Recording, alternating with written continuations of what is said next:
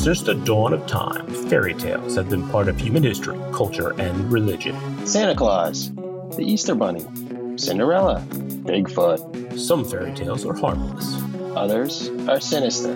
but in reality, there are four things all fairy tales have in common. Number one, they are used to influence, shape opinions, and manipulate thoughts. And number two, they're good for business. Yeah. Third, they tap into emotions such as fear, anger, and hope. Finally, fairy tales are not real. Welcome to Bigfoot Logic, a podcast where we highlight a new breed of fairy tales. Fairy tales you can find not in a Disney movie, but on CNN, Fox News, and other for profit news publications. Fairy tales created by politicians, companies, and shared across social media platforms. Fairy tales that were created by big business for big business, for people in power that want to stay there. Join us, fellow logisticians, as we seek to expose fairy tales, myths, legends, and lies in the news of today.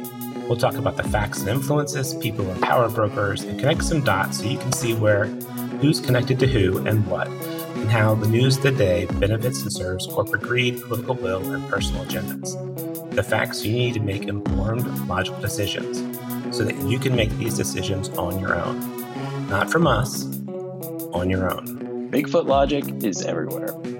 Let us be your guides. Everyone, welcome to Bigfoot Logic. I'm Jaded. This is my good friend Able. Um, Able, tell us what we're doing here on Bigfoot Logic and why we wanted to start a podcast to talk about these issues. Well, Jaded, uh, Bigfoot logic is a term that you and I came up with recently to describe some of the crazy things we're seeing in the news around us. Um, and the way that I would describe it is Bigfoot logic is, is kind of like an art and a science that uses storytelling techniques like you'd see in a fairy tale, backed up by shoddy science or facts that are maybe taken out of context in such a way that it influences perceptions or opinions in a way that benefits someone, typically for profit. Right. Is that is that how you would describe it as well? I think so. I think I think it's it's you have to look at the news is motivated by one thing, and that's readership and profits. And the the news being generated is often created by companies that are looking to to make a profit or influence you for a decision that benefits them. Um, and I think I, I think it's a slippery slope. I think it's it's hard to tell, right? Especially when the news goes from a source like CNN or New York Times and gets populated and distorted across the social media. So, you know, Bigfoot logic will be you know, sometimes intentional from how the, the news is covering things to how the studies and reports are created to then how it's shared. Do you think it would be helpful to give everyone a quick primer in terms of how news organizations make their money? Sure. Where they generate their profits from? Yeah, absolutely. Why don't you go ahead and start with that? Yeah. So uh, essentially, if there's any product that is free, you are the product. There's a reason that news is free to watch for you, and that's because news organizations make their money from advertisers. Advertisers, of course, pay news organizations to place ads during the news broadcasts. And the more people who are viewing an article or watching a TV show, the more those news organizations can charge for ads. Um, so that's how they make their money: is more clicks, more watchers, makes them more valuable to advertisers. Right. And how do they find their news? That's actually an important part too. How do how do news outlets find the news they use to tell the stories they tell? Well, you you and I are personally pretty familiar with this, right? Since we, that's actually how we met. Um, but typically, large corporations will hire either internally they'll have a public relations team and or they will have a public public relations agency usually it's both um, and those uh, public relations teams and agencies are responsible for getting that company coverage in the news is that an accurate summary It is. It is. And, you know, certainly reporters and producers use PR people as sources, especially when they can share data they have in studies. Um, having helped create hundreds of studies over my career, um, and I did start working my, my career at a PAC at DC, is the reality is you can have, you can find any trend or study, or you can have a study tell any type of story you want to tell. if you ask the right questions or if you splice the data a certain way. And I just think that's important for people to realize, especially when you're looking at studies or stories that use stats like 85% or 32% or whatever the number is, because realize that data can be sliced a thousand different ways based on how the person that's trying to influence you wants you to think. Right. It r- reminds me of saying I've, I've heard before uh, figure, numbers and figures don't lie, but liars can figure. Correct. Um, exactly, 100%. And I think there's a difference too. It's, it's, you know, it's, you know, we, so the challenge I think people have today is they don't know what to believe. I, I don't think people believe politicians. I don't think people necessarily believe the news. Um, but the reality is that's the only source of information they have. So either you cut it all off and, and live in a vacuum, or you have to develop the skills to, to understand what's true and what's likely news that benefits someone or something. Is that fair? I think that's fair. And I don't think it's really that difficult. Do you? I mean, I think it's something that any anyone is capable of doing if they if they know what to look for. I think it's. I do think it's more difficult than that. I think it's. I think part of that is because that that that thing we talked about in the intro is that the news is often generated to evoke an emotion, right? And it's fear, it's hope, it's doubt, it's uncertainty, and and that plays that goes right that that you know slashes right through your logical brain to your emotional brain, and your emotional brain is concerned, is worried, and and and there's a lot of things that happen in the world today that we're dealing with on a that that are important, right? That that need to be addressed, that you need to understand.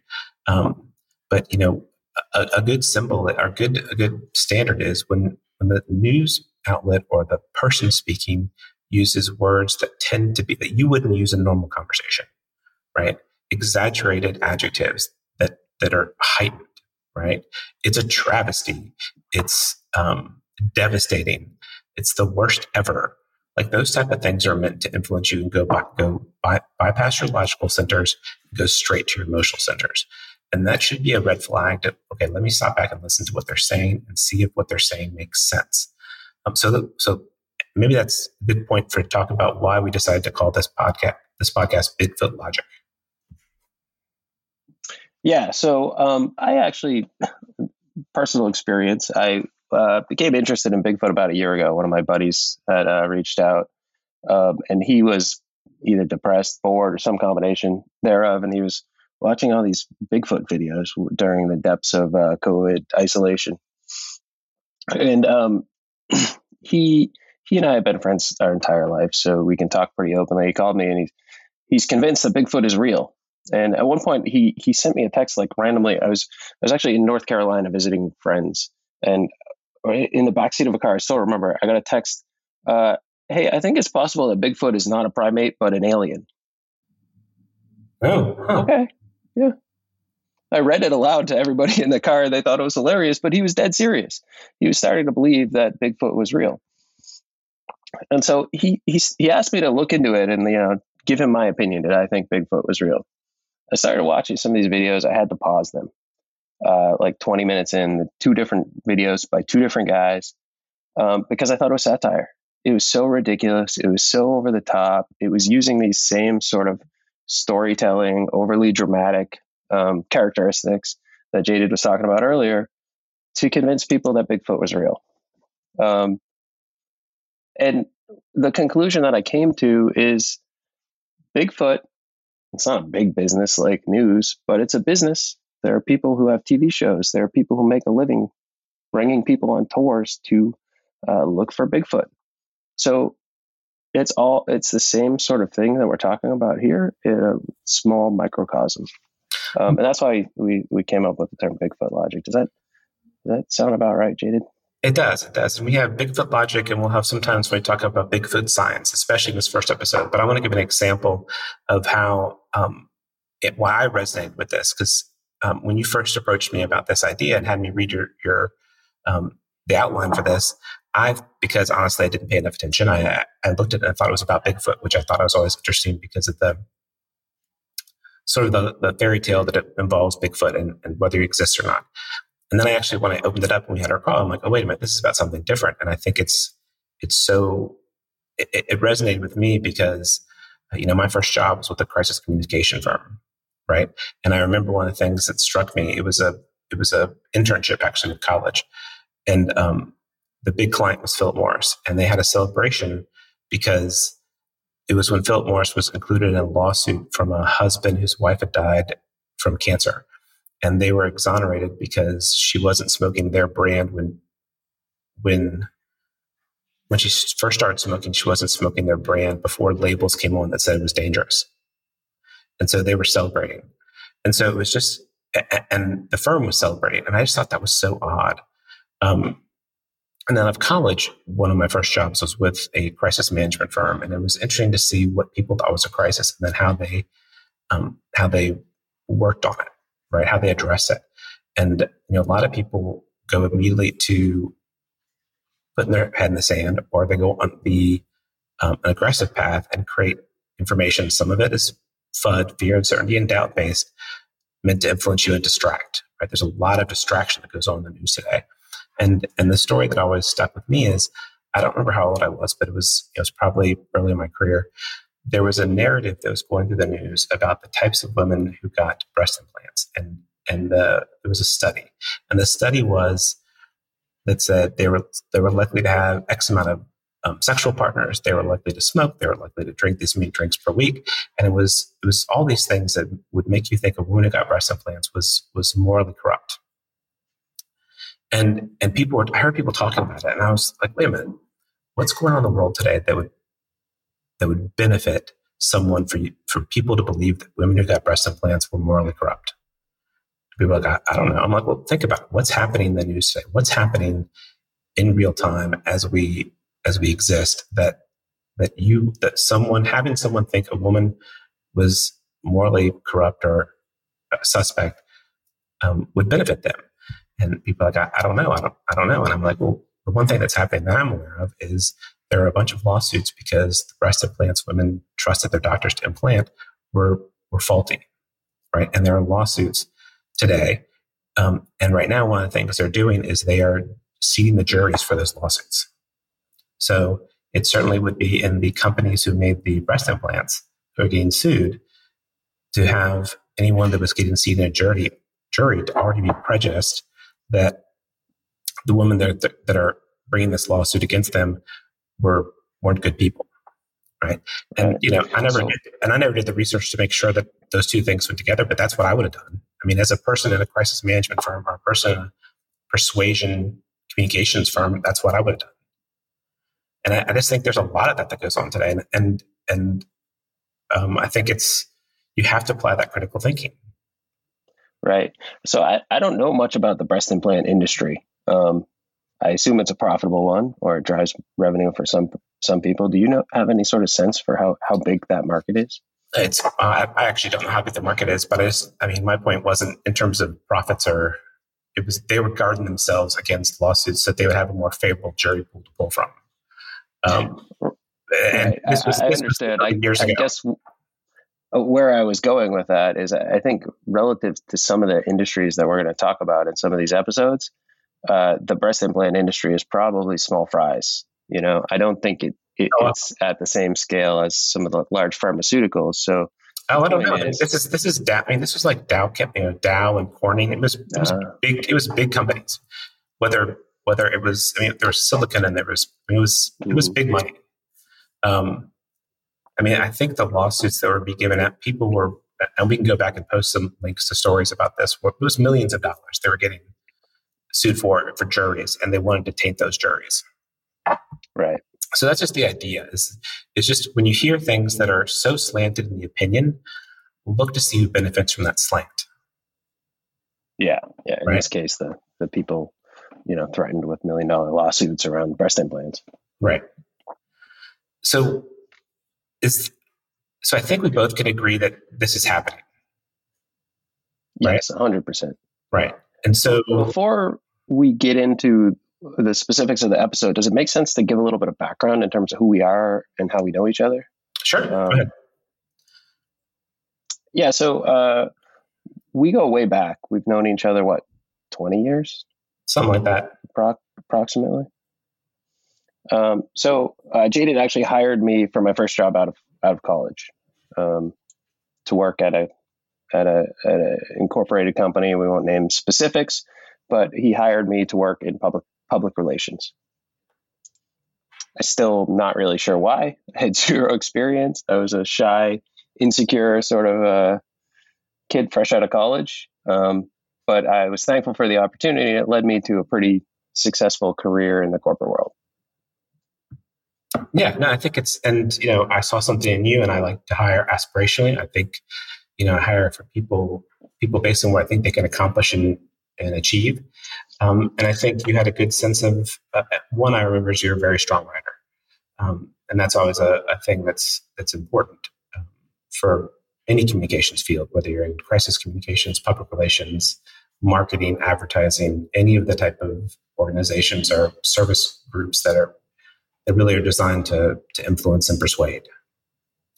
Um, right. I, right? So, yeah, well, I, I, still remember. I don't even know if you remember this, but I still remember, and I've, I've told this story to people since. I was, I, I was, I must have been nervous or about something, some project or deadline that I had coming up, and I went into your office, and you could sense that I was nervous. Um, and you said to me, you know, don't worry, you're going to be fine because I know you're smart. And there are not that many smart people who work in PR. uh, I'm going to back out of that one. There's a lot of smart people that work in PR. Um, but I think there's, I, I, I, think there's a lot of people that work in, in PR and marketing. I think that the testament that they are smart is that you're seeing this influence being, being shown across reporters. And this is not to badmouth reporters. It's not bad to badmouth PR people. It's just it's just a, a reality that you have to look at the sources of of where stories came from. And you have to look at who benefits when there's an obvious slant. I think that's what's key. Yeah, I agree. So, what do you think? Um, so, what are we talking about today? What is the issue that we're concerned about? We think there's probably some slant or some some profit driven narrative to the to the news we're seeing today? Um, well, at a high, at a high level, it's it's related to COVID, but it's probably not as it's not what you might think when you say that. We're not conspiracy theorists. Um, I'm vaccinated. I'm vaccinated. Yeah, we're all vaccinated. It has nothing to do with vaccinations. It has nothing to do with COVID being a threat to public health or criticism how, how anyone has managed the COVID pandemic, right? It was unexpected. It was, um, there was a lot done by a lot of really smart people to get vaccines created and, and, and, and people vaccinated. You know, the, the part of the challenge in that is overcoming fear, uncertainty, and doubt that was certainly played out in some of the news sources. Neither, neither um, ABLE or um, far left or far right were not I'm a registered independent. Um, I vote for the candidate in person. I don't vote for, by party. Um, but there was something that happened over the last couple of weeks with the Omicron variant that I, to me, smacked of Bigfoot logic. And and if it's okay, I'm going to go through some dates, and then we can um, we'll we'll post this timeline as well. Um, but I think it was interesting in terms of how the the narrative shaped on on the Omicron virus and and how people quickly jumped to um, to say things and do things that didn't make a lot of logical sense. Um, is that fair? Yeah, that's totally fair. And, and when you first pointed this out to me and started sending me a couple of the articles, it, it was immediately clear that this is a perfect example of what we're talking about. We're recording in early December and I think this this is still happening as we're as we're speaking. So we'll go through some of this timeline, but I think there's probably more to come. I don't think the story's over. I, I don't either. But I, but I think one of the things that we should talk about too. But as as you start to to listen to the timeline in this, there's a couple facts you probably need to know before um, before you go through it, so you can listen to it this filter. Now, um, this is the filter that we were that, that caused the triggers to go off in our minds. So who is so in case anyone doesn't know, um, there are things called lobbyists, and lobbyists spend a lot of time and money trying to influence policy, and they meet with uh, politicians and their staff, and they help um, influence the way th- way bills are created, and they help under um, influence how public responses. They lobby to um, every single group imaginable. Um, who is the number one lobbying industry, or what is the number one lobbying industry in the U.S.? Um, pharmaceuticals by far are the how, largest. How much do pharmaceuticals spend on lobbying each year in the U.S.? Um, it's something to the tune of $3 billion, 3 billion with a B. That's just in the U.S. Do you know what the second highest uh, the sec- the industry that spends the second most on? What is the second? Second is in insurance companies or insurance. the insurance industry. Okay, so pharmaceuticals and insurance. So that's important to understand. So and and another thing to understand is the amount of profit that is tied to the COVID pandemic um, that is being generated by the pharmaceutical companies. Pfizer announced in November, just last month, that they were making, um, let's see, they announced, according to the New York Times, on November 2nd, Pfizer's COVID vaccine could break sales records again next year. Right? With its coronavirus vaccine on track to generate record uh, the biggest single year sales ever for a medical product. Pfizer on Tuesday disclosed revenue projections indicating the shot will likely beat the record, that record, or come close in 2022. Okay. It expects its vaccine to bring in 36 billion in revenue this year. Just this one vaccine? Yes, just this vaccine. Pfizer said it has already reached supply levels worth 29 billion in revenue for its vaccine next year, covering 1.7 billion shots. So it's important to remember this. It is easier for a company to go back to an existing customer than to create a new customer. Okay. So if 50% of the population, 55%, 65% in some places vaccinated, those are probably not likely going to be repeat customers because they've gotten their two dose vaccine. Right. So if you look at the model, if people have their two dose of vaccine, which is the Pfizer product, or the Moderna product, those customers shouldn't be customers again because everything they've told us leading up to now, the science that everyone talked about, and that's the thing that drove me crazy with people saying, why follow the science, is those those shouldn't be customers anymore. They then have to go after the 45%, 55%, whatever it is of people who are unvaccinated to generate those 1.7 um, shots. Now, that again is just the US, that my percentages of, of people vaccinated there are certainly countries that have a far smaller um, population of vaccinated people because of, of their ability to, to, to, purchase the shot, the vaccines, distribute the vaccines. Um, but the US clearly has shown a willingness to, to get the shot and to get boosters. So it is highly profitable for Pfizer to encourage people to get more than their two, right? To, in order to consume the virus, right. the, the vaccines are creating. Um, and, and so that's Pfizer. What what about Moderna? So Moderna is an interesting case, but I, I was going to just I was going to make another point on that, which is, um, you know, it's all, one of the things you learn in business school is it, it, costs a lot more to acquire a new customer than it does to um, maintain an existing customer. Um, and so here in the U.S., at least, you know, the people who are not getting vaccinated, it's almost um, you know, it's almost a, a belief level, right? Like they they are probably not going to get vaccinated unless there is some sort of um, compelling event for them to do so. They're going to lose their job, or the government is going to make them do that. Which, by the way, I don't think is ever going to happen. Um, so, if you're Pfizer and you know you're making thirty six billion dollars on just this one vaccine, how do you mine that existing install base to generate more revenue? Those are the believers. Those are the people who've got the first vaccine. Um, and I think booster shots are one way. Yeah, possibly. Yeah. So it's so it's certainly so the thing that struck me here, and if you go, I'm going to go back to some news that came earlier this year, right? So this is news from let's see, let me find my dates here. Uh, again, we'll post this timeline with the episode so you can see it um, on July. Let's see, on July 8th. This is from NPR, and we'll always tell you the source of the information so you can find the stories yourself. July 8th on NPR, despite new COVID variations, CDC says you don't need any booster doses right now. This is July 8th. Americans who have been fully vaccinated do not need a booster shot at this time, but a joint statement Thursday from the CDC and the um, Food and Drug Administration. The agencies added that people who are fully vaccinated are protected from severe illness and death, including the emerging variants such as highly contagious Delta variant that's now the dominant strain in the US and other countries. So that's July 8th. Okay.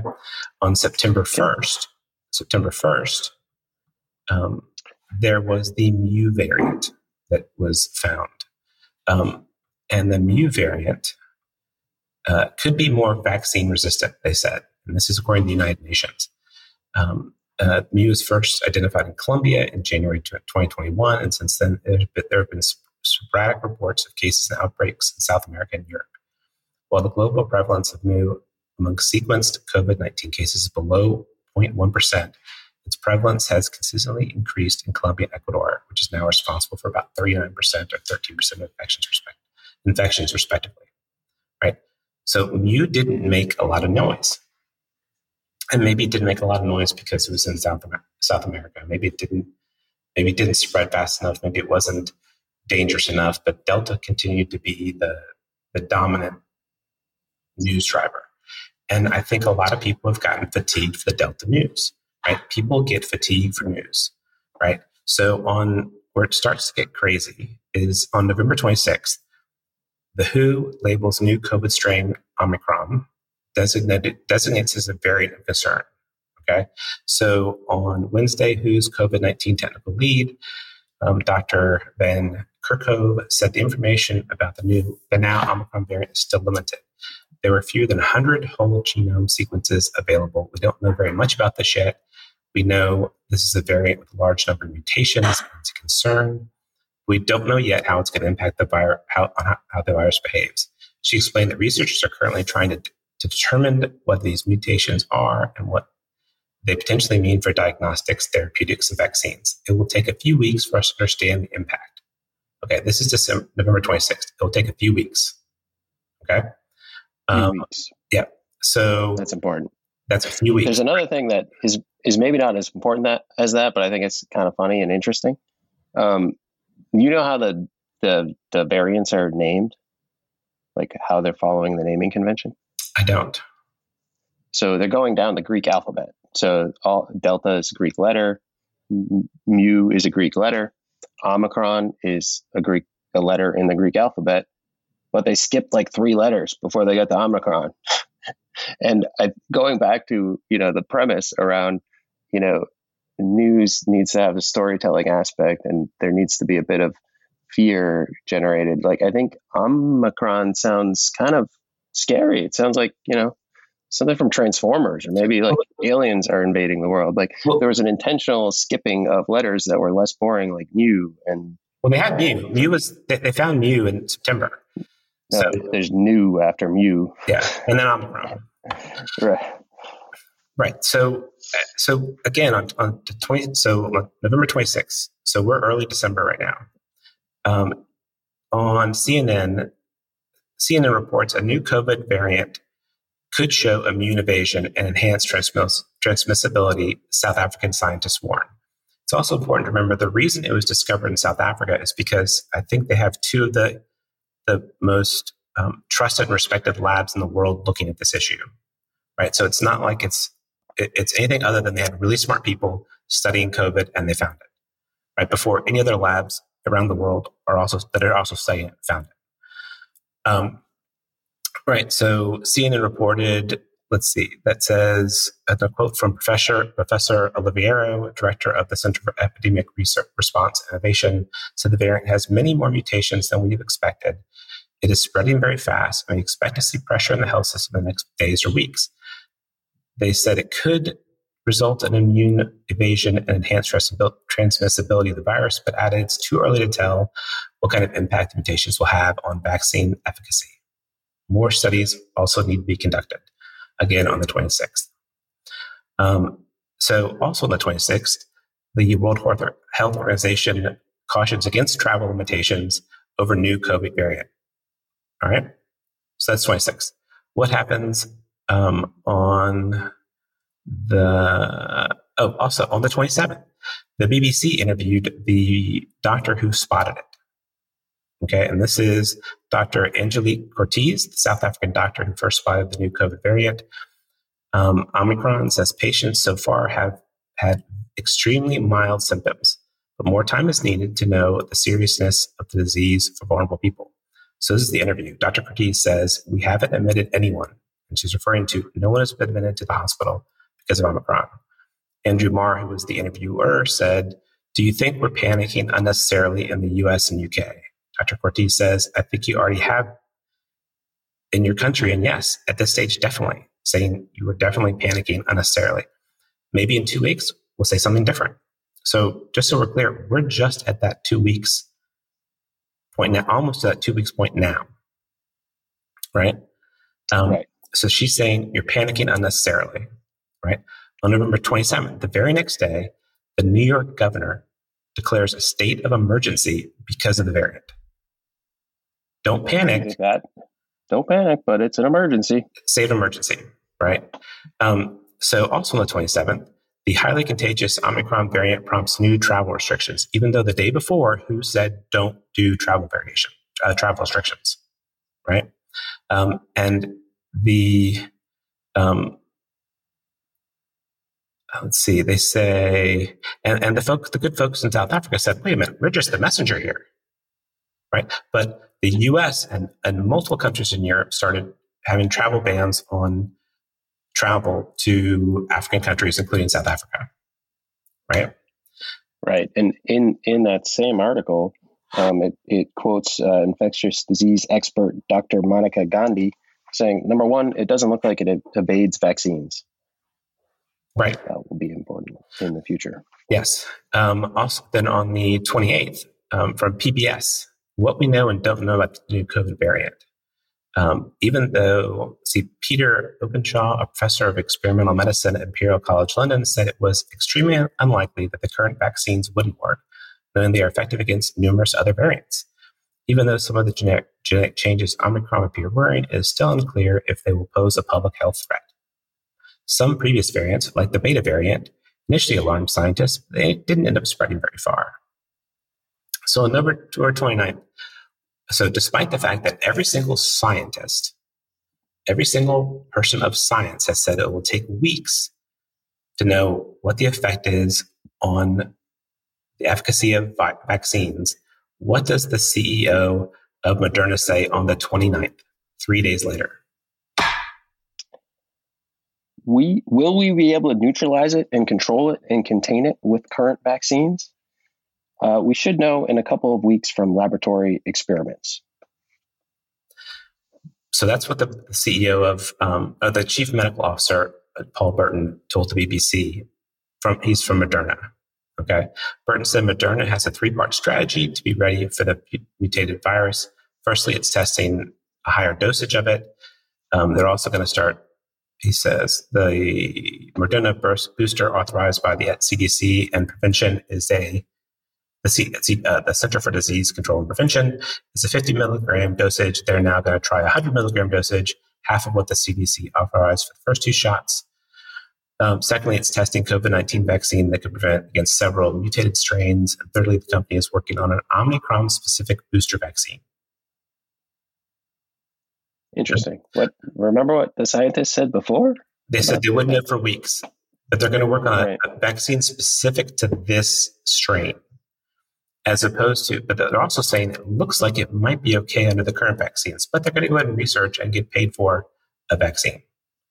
Um, the well, that that's an interesting point. So, I think that some people are confused between you know scientists who work at like the World Health Organization or who work for a university, and scientists. I'm using air quotes who work for pharmaceutical company like Moderna.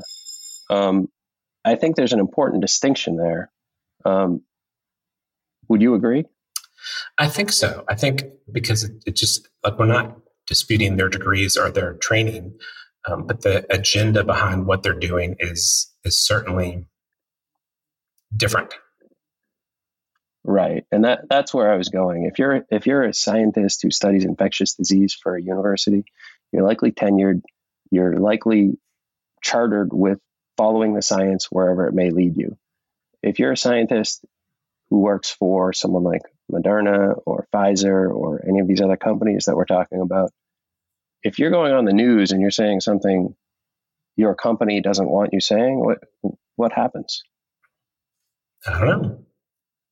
So on the 29th, the same day, the CEO of Thermo Fisher, who makes a COVID test, came out and said, again, remember, scientists are saying it's too early to tell. And also, um, it should be noted, and I, I'll put a link to it, but the American Medical Association said there is no general public test that can detect a variant. They can detect COVID, but they cannot detect the variant specifically. Those are done through um, blood work and lab tests that are separate from what you get when you um, when you just take a test at a CVS or Walgreens. The CEO of Thermo Fisher says his TaqPath COVID 19 assays can report accurate results even in the case where one of the gene targets is impacted by mutation. So they can be used to do Omicron. So, hey, everyone, buy their test. They're, they're prepared to increase production. Um, Dr. Fauci, in the same story, said told ABC program this week that it's too early to say whether new mandates or lockdowns will be necessary to fight the variant. But of course, two days before, the governor of New York state of emergency. Interesting. Right. You wonder why people don't know who to trust or what to believe. Right. You have, you know, in the span of we're only three days in from when um, Omicron was first discovered by by scientists in South Africa, and now we have conflicting stories all over the place from government from government officials, from pharmaceuticals, and from scientists who are studying it. On 29th, on The Guardian, President Biden's report to say the Omicron variant is a cause for concern, not panic, except in New York, where it's state of emergency. Um, the CDC on Monday, on that day, on the 29th, said all adults should get a COVID booster shot, strengthening the previous recommendations amid growing concerns for Omicron variant. But three days before, they'd said we don't know if it's effective, if it if it escapes or works with it. We have to test it more. But get a booster just in case it hits. Just in case it is covered, get a booster. Just in just in case. I mean, it doesn't hurt. Well, and Pfizer's also going to recommend It's is is planning to the same story. Pfizer's reportedly planning to request authorization from the FDA for its booster for 16 to 17 year olds. Again, let's go after the market of people who've already gotten shots. Let's use those 1.7 million booster shots we've got prepared. Right. Despite what did we read previously that all evidence is the variants seem to be covered by the existing vaccines. But let's see if we can sell some booster shots anyway. Yeah. Um, and the New York Times, November 30th, tracking Omicron and other COVID, uh, coronavirus variants. Um, again, this is again the New York Times. More research is needed to determine whether Omicron's collection mutations will enable the variant to evade immunity from vaccines or infections. It's also not clear whether the disease it causes is more or less severe than other variants. Although the doctor who originally found it said there are no cases that have been admitted and they are extremely mild. Right? Um, on the same day, according to BBC, President Biden says lockdown is not needed for now. He says, again, a cause for concern, not panic. Um, he says there's cases have now been found in Canada, and the U.S. has imposed travel bans on eight southern African countries, despite two days earlier the WHO saying bans aren't needed. Well, and wasn't November 30th the same day the, the Dutch health authorities came out with a pretty interesting announcement? They did. They said that it was the COVID variant was in Europe before South African scientists detected it and flagged it to the world. And you know what's not happened since then? There's not one travel ban to Amsterdam. Interesting. Why, so the, why do you think that might be? I don't know, but there's no travel bans to Amsterdam, and there's travel bans still to Africa, the African countries. Do you think it's an example of Bigfoot logic? Maybe Africa I, sounds a little scarier than Amsterdam. Um, I, well, and Amsterdam's certainly a hub that a lot of uh, international travel goes through. It certainly seems like Bigfoot logic to me. Right? So on November 30th, the same day, according to CNN, there is a study. The CDC says all vaccinated adults should get a COVID booster shot because of the variant. Despite the fact that CDC and WHO had said days before it would be weeks Granted, we're four days past them finding, identifying the variant They don't know whether the the um, the variant is has um, will be covered by the vaccine or not. But they're saying get a booster. Again, remember three billion dollars spent by pharmaceuticals on lobbying. Get a booster. That, we don't. We don't, we don't uh, that couldn't have possibly played a role. Three billion dollars. You know, these yeah. are honest, hardworking people. I'm, I'm sure no one. They they rely. The thing about politicians to remember is they don't know everything, and they heavily rely on industry to inform them. But you have to look at the correlation and the narrative. Pfizer has 1.7 billion doses to sell to, to make their 39 billion or 36 billion, whatever the number is, that they reported they made from the vaccine. They got a lot of, va- of vaccines to move. And boosters are a great way to move them despite the fact that everyone is saying it is more mild. Um, and there are even some reports that say it might be the perfect Christmas variant because it's mild if you get it, and, and especially if you're vaccinated, um, because then you'll have immunity from having had the virus, but you won't have the symptoms with Delta, which is much more serious. Right? Again, we are not saying COVID's not real. We're not saying don't get vaccinated. We're not saying don't do whatever you think is necessary to keep you and your family safe. Absolutely. That is your call. But the hype around the Omicron variant and the rush to, despite the science saying we don't know yet, it'll be weeks, rush and the push from both Moderna and Pfizer and other companies associated with the profitability of, of selling products that fight COVID to say, get the booster because of Omicron, despite the science saying it will be weeks before we know, should be a red flag. You can make your own decision, but should be a red flag. Right. You should make your own decision, but follow the money, apply some critical thinking. Right. So on December 8th, right? So this is today is December 9th as we report this, December 8th. Early study, this is a source from the Washington Post. Early study suggests Omicron is formidable, but not unstoppable. So this is a study that was released by Pfizer and its vaccine partner BioNTech. So, what is there? Do you think Pfizer and BioNTech would put out a study that's pointing to anything other than get a vaccine? I think that would be highly unlikely. Right. So their agenda those studies those studies aren't cheap. How much does it cost to even have a research study done? A, a lot of money. Um, thousands, tens of thousands of dollars, uh, if not more. So this is a story in the Washington Post, a very credible, respectable newspaper. They're running a story about a study done by Pfizer and BioNTech, the company that makes the vaccines. It's like running a study about how sugar is good for you that's created by the US Sugar Association.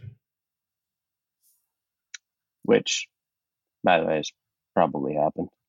So what is, we're going down the same road again, with tobacco the same way. So what is what does the study say? The study says a potential path for slowing the Omicron march, booster shots can help control the variant by raising virus fighting antibodies high enough to block the pathogen. Oh, a study by the vaccine maker says get a booster because the booster, I've already sold you two shots. Now, I'll tell you another fun fact. I have a friend of mine who's a pharmacist. He works for a big company. And we were somewhere and he said, Hey, Mike, you think I should get a bonus because I made $420,000 for my company doing COVID shots? And I was like, Well, that's a symbol of everything's wrong with this. It's, it's, it's a, everyone's making money. And he goes, What do you mean? He got upset with me. And I said, Well, hold on a second. The vaccine's free. So you're not, they're not paying you for the vaccine. Government bought the vaccines. Um, I said, Is there anything different between how you administer a COVID shot versus a flu shot? He said, no. I said, there's no more training. There's no more, there's no more uh, uh, skills or, or anything you have to do. It's the same thing. He said, the exact same thing. Go, How much do you charge for a flu shot? He said, eight bucks.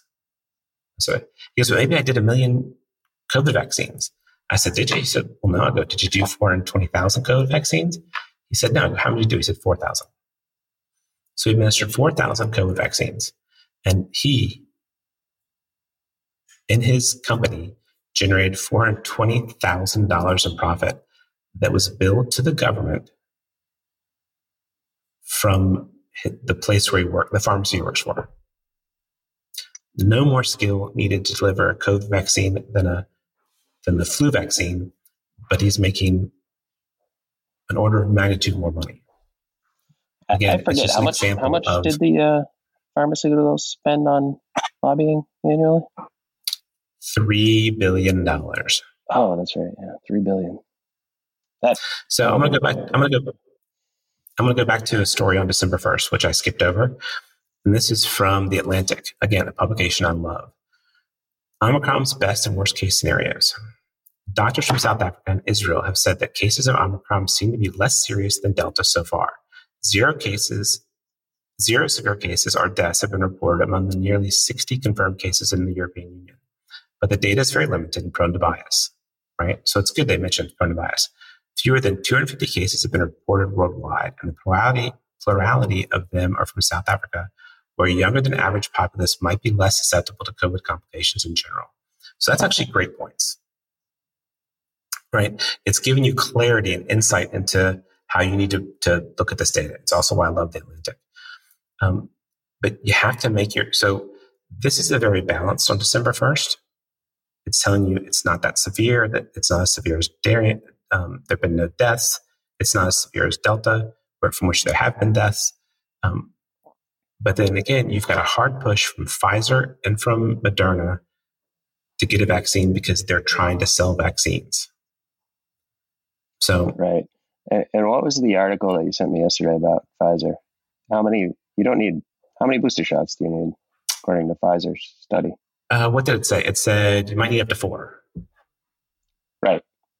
Uh, I think it was three, but still, they had done tests in in research that had not been peer reviewed. So that's another thing to look out for when you're looking at any credible scientist before they will announce a study.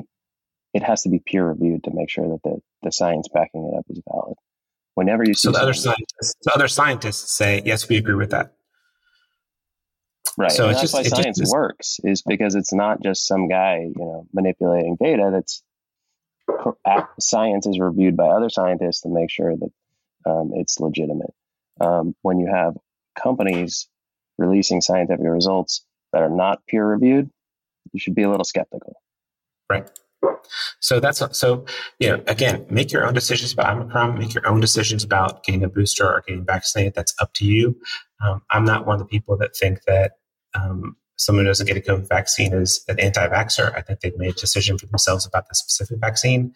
They probably or might have the mumps or the, you know, vaccine, the polio vaccine, every other vaccines that are, that are, that been given. Um, we just want to point to that the way the Omicron has been reported and treated has been um, heavily uh, skewed towards supporting the narrative of get a vaccine and who does that benefit. So again, make your own decisions. It's always good if you can do something that we like to call follow the money. Um, it's also important to follow the facts. So, is, do we have time to talk about Moderna as an example of follow the money? Why don't you why don't you wrap up with that because we are getting close to the end of our time. Sure. Um, so I think a good example of following the money is a little company known as Moderna. You've probably heard of them. They make one of the vac- vaccine variants. Um, what you may not know is before COVID was a thing, before when COVID was just a twinkle in some scientist's eye, uh, Moderna was a company that was on on the brink of failure. They were they were losing half a billion dollars annually with only just over a billion dollars in the bank. And and Jaded, we've been at companies in similar situations. What what does that mean for the company if that's their run rate? It means that they're not going to be around for long. Yeah, exactly. And all you have to do is go back and look at their earnings report from this, uh, November 2019, and you can even just read the tone of the press release. Um, if you have an eye for these things, the tone of the press release is like not good. We're, we recognize we're losing too much money and we're not going to be around much longer. Fast forward to uh, 2020, COVID comes out. The chairman of their board is selected to lead Operation Warp Speed, the task force that developed uh, responsible for developing the vaccines or working with the pharmaceutical companies to develop the vaccines. Right, and that was with the previous administration, which a, a lot of people are suspect of their motivations. Exactly, and he his his uh, selection to lead this uh, was officially announced in May, May fourteenth, I believe. Um, but he had been rumored to be a leader to take this position as early as January, and you can see that reflected in Moderna's stock price. So 2019, early January 2020, Moderna stock price is trading in the neighborhood of 16 to 18 dollars a share. By the time um, his name is Moncef Slaoui, I don't know if I'm pronouncing his last name right, um, but he by the time he was announced, that stock price had gone up uh, to $67 a share. Um, so it you know, somewhere between tripled and quadrupled in just four to five months. Um, perhaps partially based on rumors that their the chairman of their board was going to be selected to lead the task force to develop a vaccine. Now, when you're chairman of the board at a company, um, how are you compensated, David? Well, a big part of your compensation is a big part of your compensation is stock options for public companies. Correct. Correct. Usually, uh, uh, board members don't take a salary, or if they do, it's very minimal, but they do receive compensation in the form of stock options. Um, and the, the way stock options work is they, they have a strike price. So the stock has to be above a certain amount before you can even recognize any value from um, from that stock. Uh, do you happen to know what uh, this this the strike price was for Moncef? I don't. I do not, but we can look that up.